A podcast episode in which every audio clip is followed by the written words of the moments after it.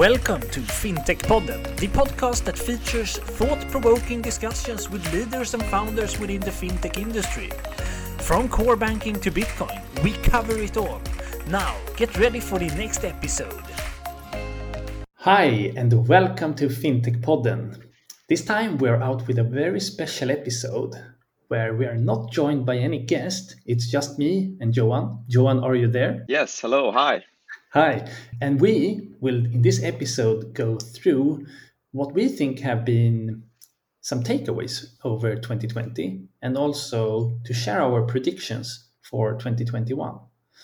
Have you had a good time over Christmas, Johan? Yes, absolutely. It's, it has been really good to uh, just disconnect for a while, but now I'm looking forward being back online again and right into the fintech space. And you, Gustav? Yeah, I've had a good time. Been uh, it's been a special uh, New Year's and Christmas. We have been very few people due to COVID and everything, but it's been nice. Uh, I think it could have been much worse, so I'm happy for that. And yeah, talking about that, as I said in the beginning, we will go through our key uh, takeaways from 2020 or sort of some highlights that we and, and and the thing here is that I don't know what key highlights you have, and you don't know what key highlights I have. yes. So it will be a surprise. Maybe we have the same. Yeah, we will see. We will see. But just to um, sum it up a bit, I think we it's easy to say that uh, 2020 has been like a record year in fintech. Once again, we've seen a lot of investments, a lot of cool companies. So yeah, a lot of things has happened in 2020, and I don't think it will stop for 2021 either. No, I, I agree with that. And and in this uh, episode, we will will try to keep it kind of short, so we can't co- cover everything, but we have some highlights that we we want to share. But should we just jump into it? And maybe you go for one, and then I go for one, and and we take yeah. it like that. Yeah, sure, sure. So my first take is that I think uh, that infrastructure is hot again. I think we have had a couple of years when a lot within the fintech space has been focusing on consumer facing services. We have seen all the challenger banks, we have seen credits and so on. But now I think the focus will turn back towards infrastructure. We have seen the rise of infrastructure players such as Plaid that has been acquired by Visa this year. We have also seen seen in Sweden Tink that uh, which valuation has grown like crazy lately.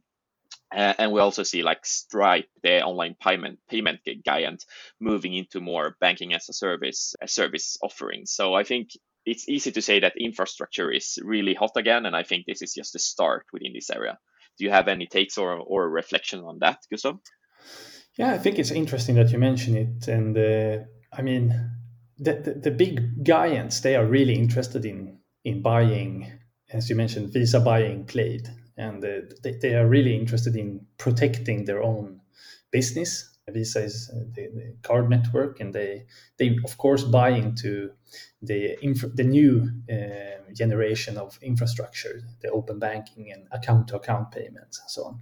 So I think that's something that will continue, and uh, absolutely something that has been a big thing during the year. And uh, yeah, I think I think that's I, I, I can take my first take yep, also. Yep. And as many know, I'm uh, interested in, in crypto and Bitcoin. So my first one is, of course, about the adoption and growth of, of the Bitcoin network. And uh, I think one of the success measures, of course, is the price, which have absolutely gone crazy during the year. And you can ask yourself why. I think it has many reasons. We have seen many institutions and famous investors speaking about it and even putting a bit of their their hedge fund or fund money into Bitcoin.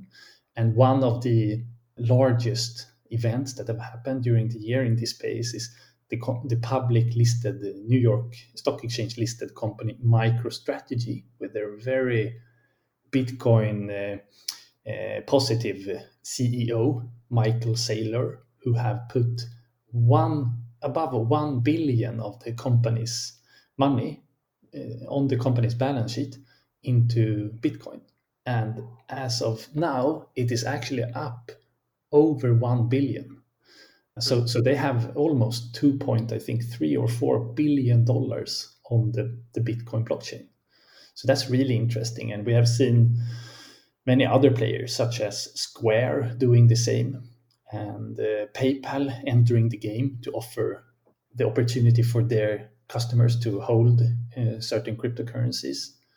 So I think that's that's something that's really interesting, and we will see what happens in the future if this is going to to continue or what, what I think is one of the biggest threats to crypto is that a government comes in and really bans the, the use of, of Bitcoin, for example, for ordinary people. We saw that prior in the history when gold was banned to be held by by normal people. So I think that's maybe something similar can happen. If not, I think it will continue to rise and be very volatile. Do you have any reflections on that, Johan? No, I just also agree that it has been a crazy year within the crypto space. I think it will be exciting to follow what the central banks and different governments will do in this area as well. If we will see any central bank crypto based currencies coming out next uh, or 2021 or in the coming years, I think that area will also be super exciting to follow. Yeah, and, and I, I should add also, I have a strong belief that the reason for the, one of the reasons for price increase is that central banks have actually printed so much money during 2020 and i think that many at least if you listen to the ceo of microstrategy they say that they have uh, they don't have any alternative for their money. They, they have a lot of money in the company and they just see they, them vanish up in smoke because at, if, if central banks continue to print as much money as they have done then what the Michael Saylor means is that money actually becomes a liability. It actually costs a lot to have money because its value vanishes at, at a rate of 20% per year or something like that. So we will see what happens in this area. And uh, it's really one of the most interesting things to follow over the coming years, I think. Mm. Anyway, we jump over to your second one. Yeah, my next one is that I believe that 2020 was the year that where large banks really started to adopt open banking. We saw, for example, here in the Nordics, Nordea was launching their open banking offering within their main consumer app based on uh, functionality from Tink. So now in Sweden, for example, you can import all your financial data from different financial players, and within the Nordea app, you can see your investments or mortgage hold at other banks as well. So I think this was really the, the first year, year where we saw a lot of movement within the large players within open banking. We have seen a lot of smaller fintechs launching exciting services before, uh, but this 2020 was the first year where we actually saw the movement uh, within the large players, is my belief.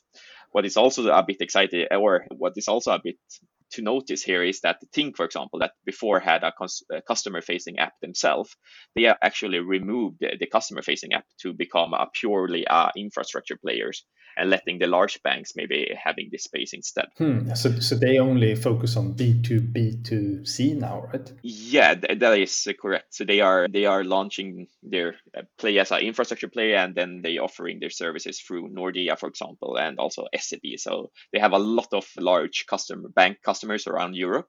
So they are purely a business to business player now. Hmm.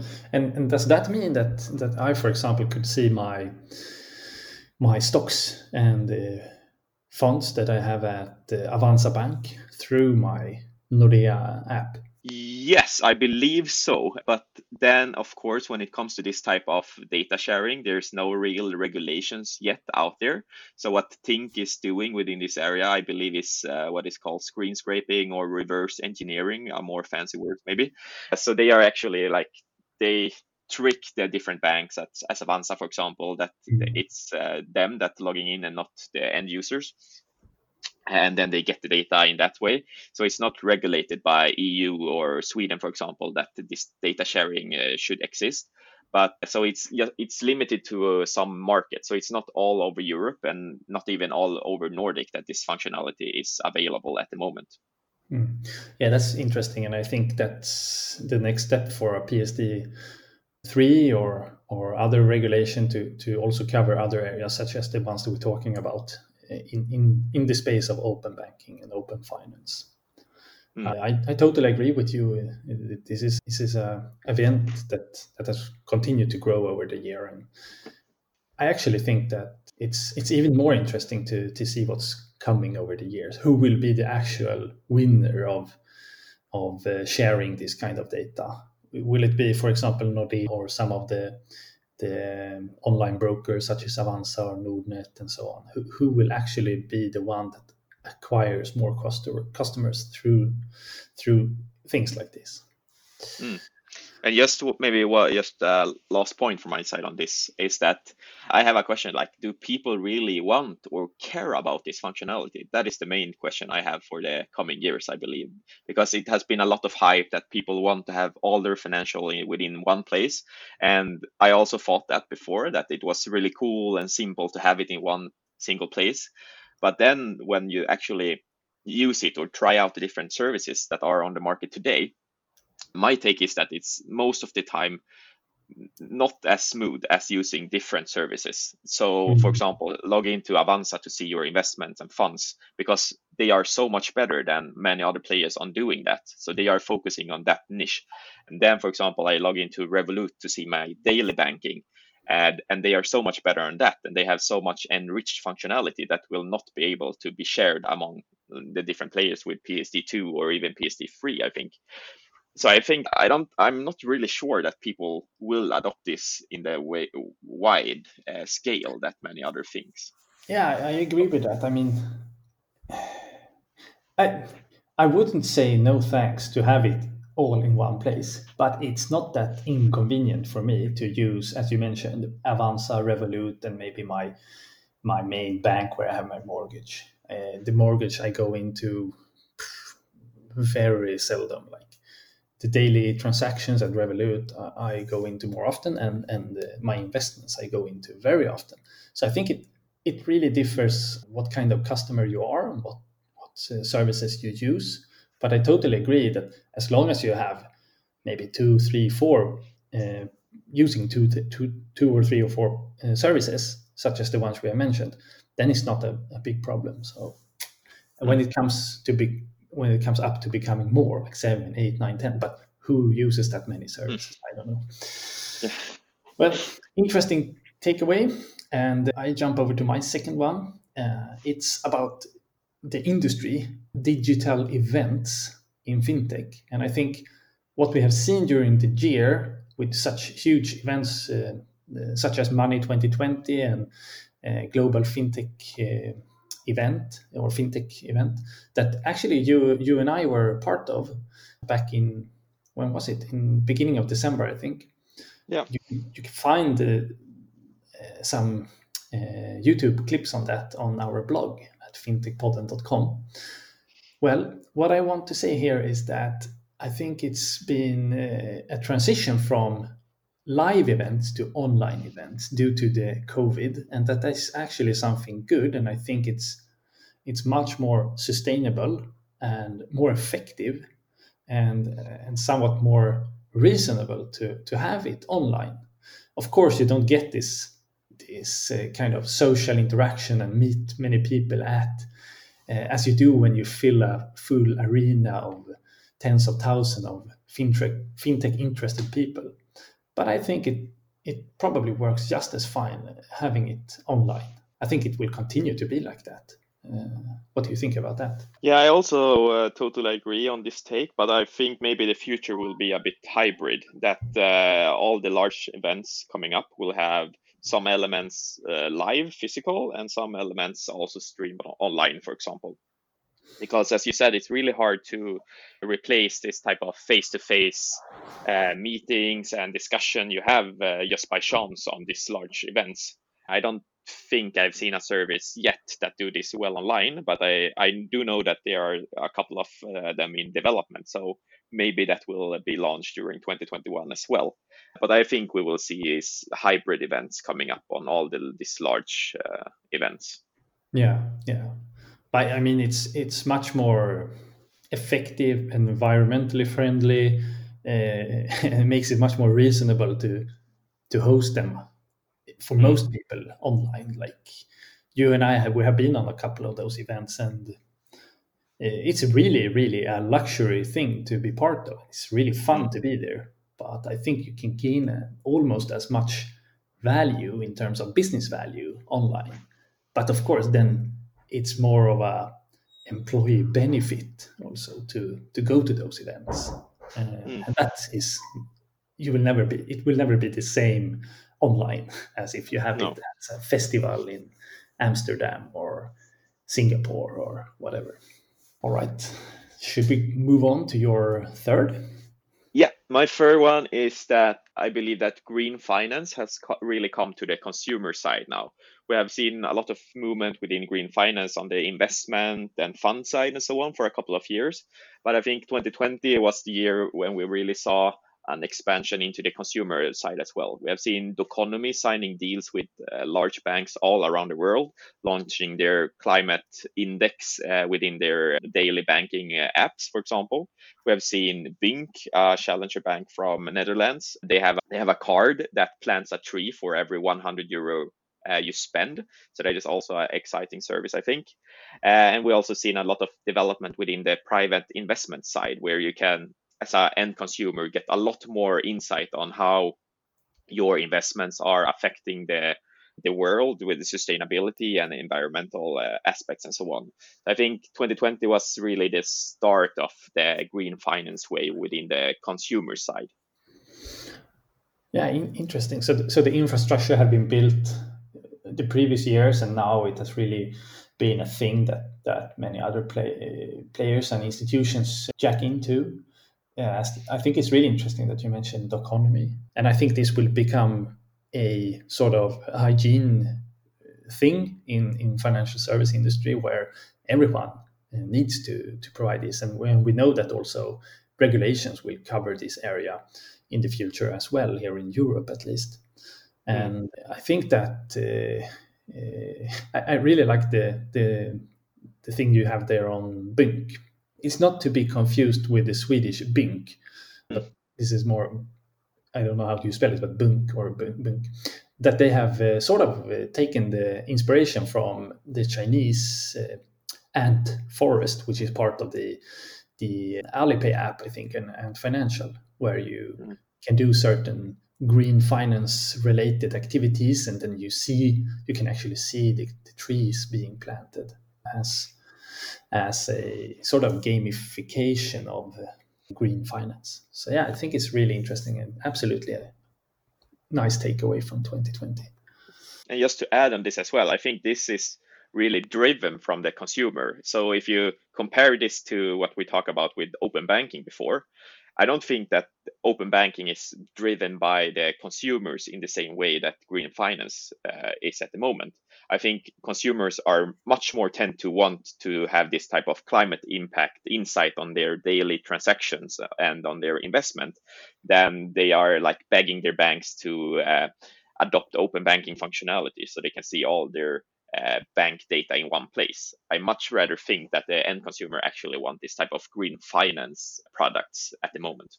Yeah, I, I agree with that, and I think it's it's much more it's, it's easier for someone who's not that into, for example, investments to understand the the green finance part of it and how much these investments affect the world than actually getting into all the financial metrics of an investment or a fund, etc. I think it's much more it's, it's, it's, it's much more easy to, to just understand okay this fund impacts the, the environment this much and mm. you don't have to dig into all those financial metric details and so on that is really hard for many people so i, I absolutely think that that will be a, a thing that that many uh, that will a feature that can attract many new customers and so ah I, I, mm. I can see how much I actually impact on the environment. I will choose that service before that service and so on.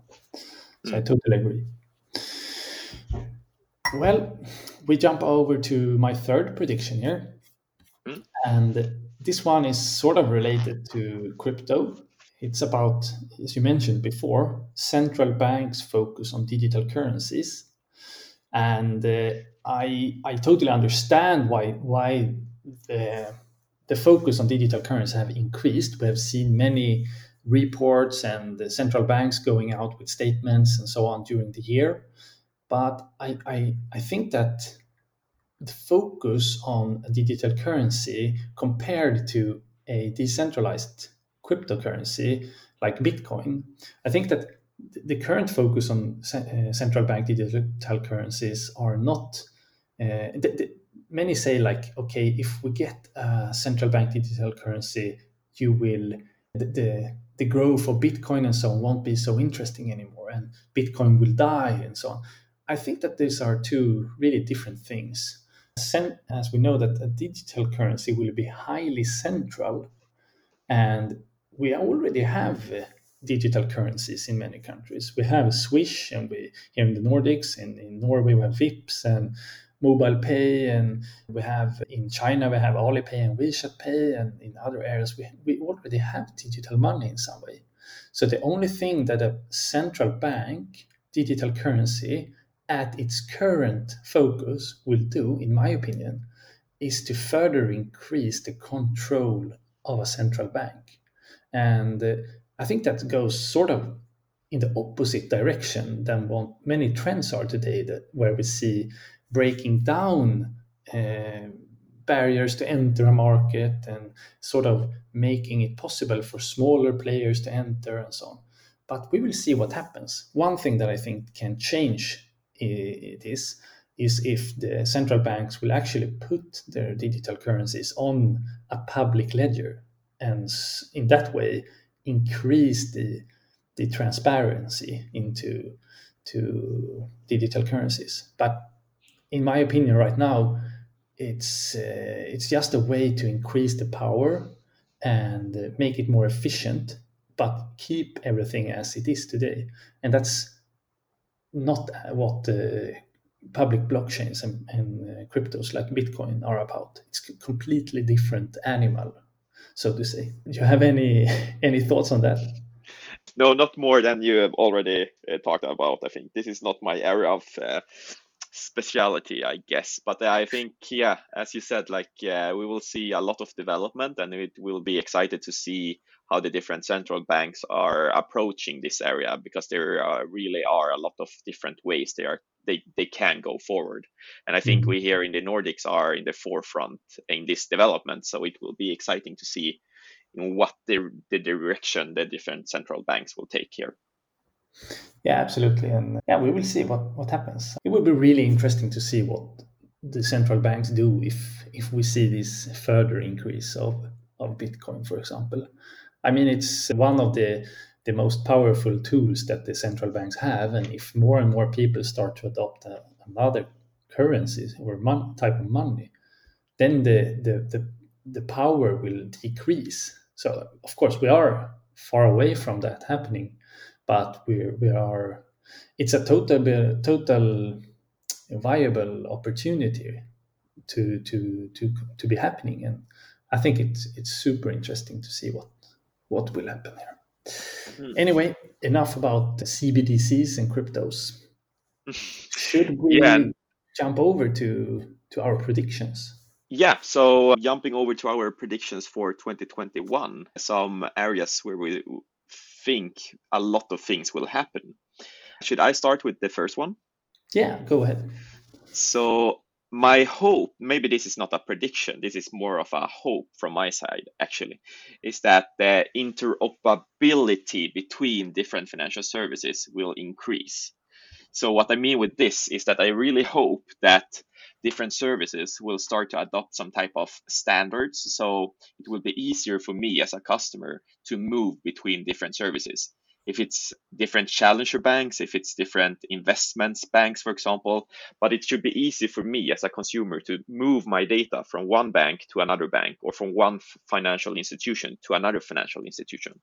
And I don't think this really exists at the moment, but I do think the players that adopts it this in a good way can really benefit from it because I do think people will try out more and more different financial services. So I think the institutions must make it easier to move the data between different services. Yeah, I can only agree. I hope for that too. And I think well, I can take my first prediction. It's sort of connected to that, and it's the the the topic of this is the the rush to profitability land will only increase for fintechs. Mm. And I think that the the things that you talked about here are a key driver for that to happen and I believe that many uh, we will maybe see at least one of the bigger, more famous fintechs buying one another, so they will merge, and uh, uh, so that's one of my predictions. And I really, really hope that we see more uh, interoperability, as you were into, between both fintechs, but also like the legacy players and fintechs. So, so uh, what we talk about here is, for example, BankID being used in uh, your in, in, your favorite fintech company, even if, if it's not from from the Nordics, right? Mm. For yeah, but, and for example, but also make it easy to move all your customer data from one place to another. Because, yeah. for example, moving all your e invoices from one bank to another bank, or move all your investments holding from one financial institution to another financial institution. I think this is an area that is kind of overlooked both from the from the regulators but also from the different uh, large players out there. They are they they haven't really enabled this type of data portability before, but I think this will be more and more important in the yeah, coming years. I totally agree. And one another example here, I think, is for example, your your transaction data, which will be become more and more part of your your credit scoring, uh, mm. your credit worthiness. If you change bank, you should be able to just uh, pick your transaction data together and, and, move it over to, to the other bank. And so that's I, I really hope for that too. I think we are a bit far away from that, unfortunately. So I don't see it coming 2021, but maybe over the years to to come. But yeah, and and, and just to highlight my uh, prediction here, what I meant is that fintechs will need to become profitable, and they they are really fighting for that. And we have seen during the year that many have become sort of profitable, but it is also due to a high cost, which is decreased money put into marketing. So one of the biggest costs for those fintechs is to grow and, and spend money on, and they do that through spending money on marketing.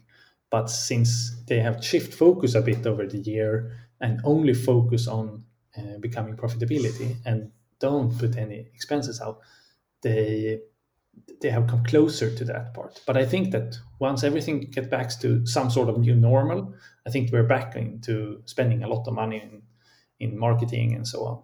So I see that uh, not everyone will survive here, and the ones that are falling behind will be bought up as sort of a customer acquisition strategy through the ones that are ahead. And maybe my next prediction is kind of connecting into that. My next prediction is that consolidation and collaboration will increase a lot within this space. We already saw Klarna in 2020. I think they acquired three different Swedish uh, smaller fintechs, for example, just to be able to to get their technology and get their teams of uh, people into the Klarna family, kind of. And we also see the same with Stripe, another really big fintech that acquired a player in Africa, for example, to expand into new markets. And maybe my take is that I don't think they will be uh, profitable ne- this year if necessary, but I do think they have a lot of money in their bank accounts to do this type of uh, consolidation and acquiring. So I think this is the positioning to really become profitable once in the future, but I don't think we will see this in the in the short term. Yeah, I, I totally agree, and and uh, another prediction is sort of related that I, of mine is sort of related to that as well. And it's I put the topic giants to continue by any threat to their business. And with the giants, I mean like Visa, Mastercard, even the Chinese giants, uh, American Express, and so on, even Facebook. And they we have, what we have seen is that they buy the new infrastructure as you were into in your 2020 takeaways with open banking and account to account. that that kind of new infrastructure is sort of replacing the old card networks, and the regulators want it to be more the, the power to be more distributed and open up for innovation and so on. But what we see is that that Visa and, and those players they, they buy everything that threats their current uh, card business, and and we have seen it through Mastercard who have bought in heavily into the account to account infrastructure. And I, th- I think that that is not what the regulators want. They, they don't want this to happen, but they have not done so much yet here. And uh, what I, I see coming in the future is that these players will only continue to buy anything that pops up as a threat uh, to their business. And then they, they, they buy those companies just to acquire the knowledge to acquire the market position, to acquire the people, the staff, as you were into. So we will see what happens here, and if we will have to have more regulations on breaking down the the monopoly that is already there and continue to become even more powerful. And um, maybe moving on into my next prediction is that we will really see the adoption of embedded finance. I think it started maybe last year in 2020, but this is just a really the early beginning. We will see a lot of things happening in this space. I think the most exciting things last year in the in December, I think it happened, was that Stripe announced their new banking as a service play together with Goldman Sachs. And one of the first collaborators within the service was Shopify. So, for example, now uh, when you are, are starting a company for the first time, maybe you are the first thing you are doing is to set up a store on Shopify. And then mm-hmm. during the sign up process, traditionally there has been a step like connect a bank account. And if you don't have a bank account, then you need to call your local bank to uh, book a time to go there physically to set up a meeting to start your business bank account. But what Stripe and Goldman Sachs and Shopify has done together is that you can uh, create a business account directly during the Shopify sign up phase. So I think this is really a good example of how embedded finance has been implemented to really make it smoother and easier for the end consumer. And I think we will see a lot of similar services like this being released now in 2021. Yeah, I, I couldn't agree more. I think that embedded finance have been a a sort of buzzword that have uh, grown over the year of 2020 and I, I, I expect it to grow even more as you're into and i think that shopify is a great example I believe that there will be other kinds of embedded finance solutions. Maybe one thing that is more futuristic character is uh, enabling financial service more into to online gaming and those sort of in-game items and, and, and that kind of businesses. And I see that that will also grow during 2021. It's a really, really interesting trend to follow and, and see. And uh, I think this is what the industry needs. And, and uh, the, the big winner here is really the, the customer. It, mm. Everything becomes so smooth, as, as Klarna says. But it hmm. doesn't have to be about credit and, and uh, expensive credit credits all the time. It can be other things as well. Mm. But yeah, should I jump over to my? Is it my last yeah. question? I think. Yeah. yeah. Well, this one is.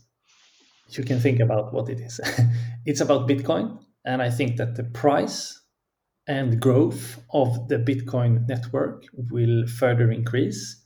I think that we might see during the year a price that the price of a Bitcoin will be at some point over and even beyond $100,000 per coin. I don't expect it to be a, a smooth run up to that price. I think it will be highly volatile and it will be maybe within a week the price of a Bitcoin can differ between 50k and 120k.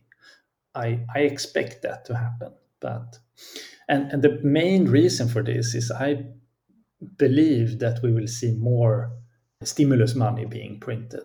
And that's a driver for many to when it actually becomes a bigger risk to not hold 1% or something like that in Bitcoin than not having it. So you, you, you just have to do it because the, the, the, the currencies, the risk of a currency reaching hyperinflation, as I, I honestly think that that can happen in, in the dollar, for example, over the coming one, two, or three years. So my, my, my prediction here is that, that we will see crazy growth, both in terms of adoption of the, the network and with players such as PayPal and others adding solutions and infrastructure and sec- uh, second layer solutions on top of the Bitcoin network. Well, the the old argument about the the Bitcoin network not scaling, it's simply not the case anymore because transactions on the Bitcoin network will be able to be done as easy and smooth as other transactions and in the, the, the same amount of transactions per second and so on when we have players such as PayPal, Square, and others building infrastructure on top of it. It's been the lack, lacking piece on in, in the crypto space. So I think this the only thing that I think can stop it is uh, governments banning it. Actually, we'll see if that happens.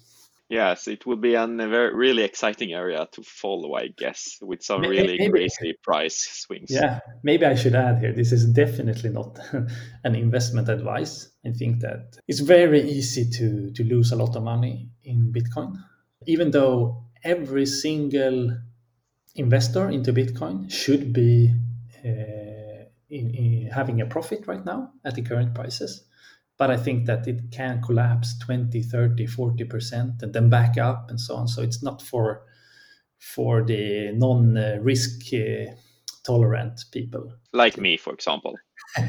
yeah. no, but uh, do you have any other key predictions for 2021? Mm, well, I had one actually. It's about I read the Daniel Döderlein, the the one that we had the the guy that we were joining us in episode 17, I think, read his uh, predictions for 2021 in in um, in at Forbes, and he talked about remote payments, and I basically that you order more and more things through apps, and uh, you won't be waiting for your lunch or uh, coffee at your favorite restaurant anymore. You will just pick it up, and I think that we continue with Foodora with uh, everything that we use today. Uh, so sort of remote payment, the, the, actual payment doesn't happen at the store or at the restaurant and so on. They, they happen online, and then you sometimes pick it up yourself, and sometimes you get it delivered. I think that will continue to grow. Uh, I think it's a no no brainer prediction, though. Yeah, but uh, maybe we should start to round up our our conversation here today. I think we have covered some really exciting uh, areas that will be super interesting to follow now this year. Yeah, totally. And uh, I mean, when we did this, uh, putting up those predictions and key takeaways, we have read some articles uh, and listened to podcasts and so on. I think we, for anyone who's interested, we can put uh, up the links to those uh, episodes and articles in the descriptions in the in the podcast, so you can read more about them yourself. There are a lot of interesting and uh, knowledgeable people writing a lot of interesting things. And I'm very much looking forward to follow up this during the year. So maybe you and I, Johan, can have a podcast where we we actually talk about what what our predictions went went live, or so so to say. A follow up to see how well we're doing our predictions. yeah, I'm, I'm looking much forward to the 100k Bitcoin price. Yeah. I will hold you accountable for that one. yeah, exactly. No, but I think it, it's we could add as well, like if any of our listeners maybe they work for a fintech or they have some opinion on the things we have talked about here today, feel free to contact us because we're currently planning the upcoming episodes for 2021, right? So if any of our listeners themselves want uh, to join an episode or have some opinion about the things we have discussed, or if they know some exciting, especially smaller fintechs, we ourselves are really excited to have on the podcast coming up. If you know anyone, please get in touch with us and let's see if we can do some exciting stuff together. Yeah, and our homepage is soon up again, fintechpodden.com. And uh, you can also reach us on hello at fintechpodden.com if you have any ideas or suggestion on guests and if or if you want to be part, as you mentioned, Johan. Well, with that said, are we rounding this episode up? Yeah, I believe so, right? Yeah. So with that said, uh, we say big thanks for listening and uh, hope to see you soon again. We will be trying to put out episodes uh, not every week, but maybe every second or third week during the year. So until next time, have a good time and, and bye bye. Bye bye. And that was it for today's episode. We hope that you liked it. Both I and Johan are very happy and thankful that you're listening to us. And if you like what we do here, please go into iTunes or whatever platform you're listening from and leave a review or a rate. We would appreciate that a lot. We will soon be back with another episode, and until then, have a good time.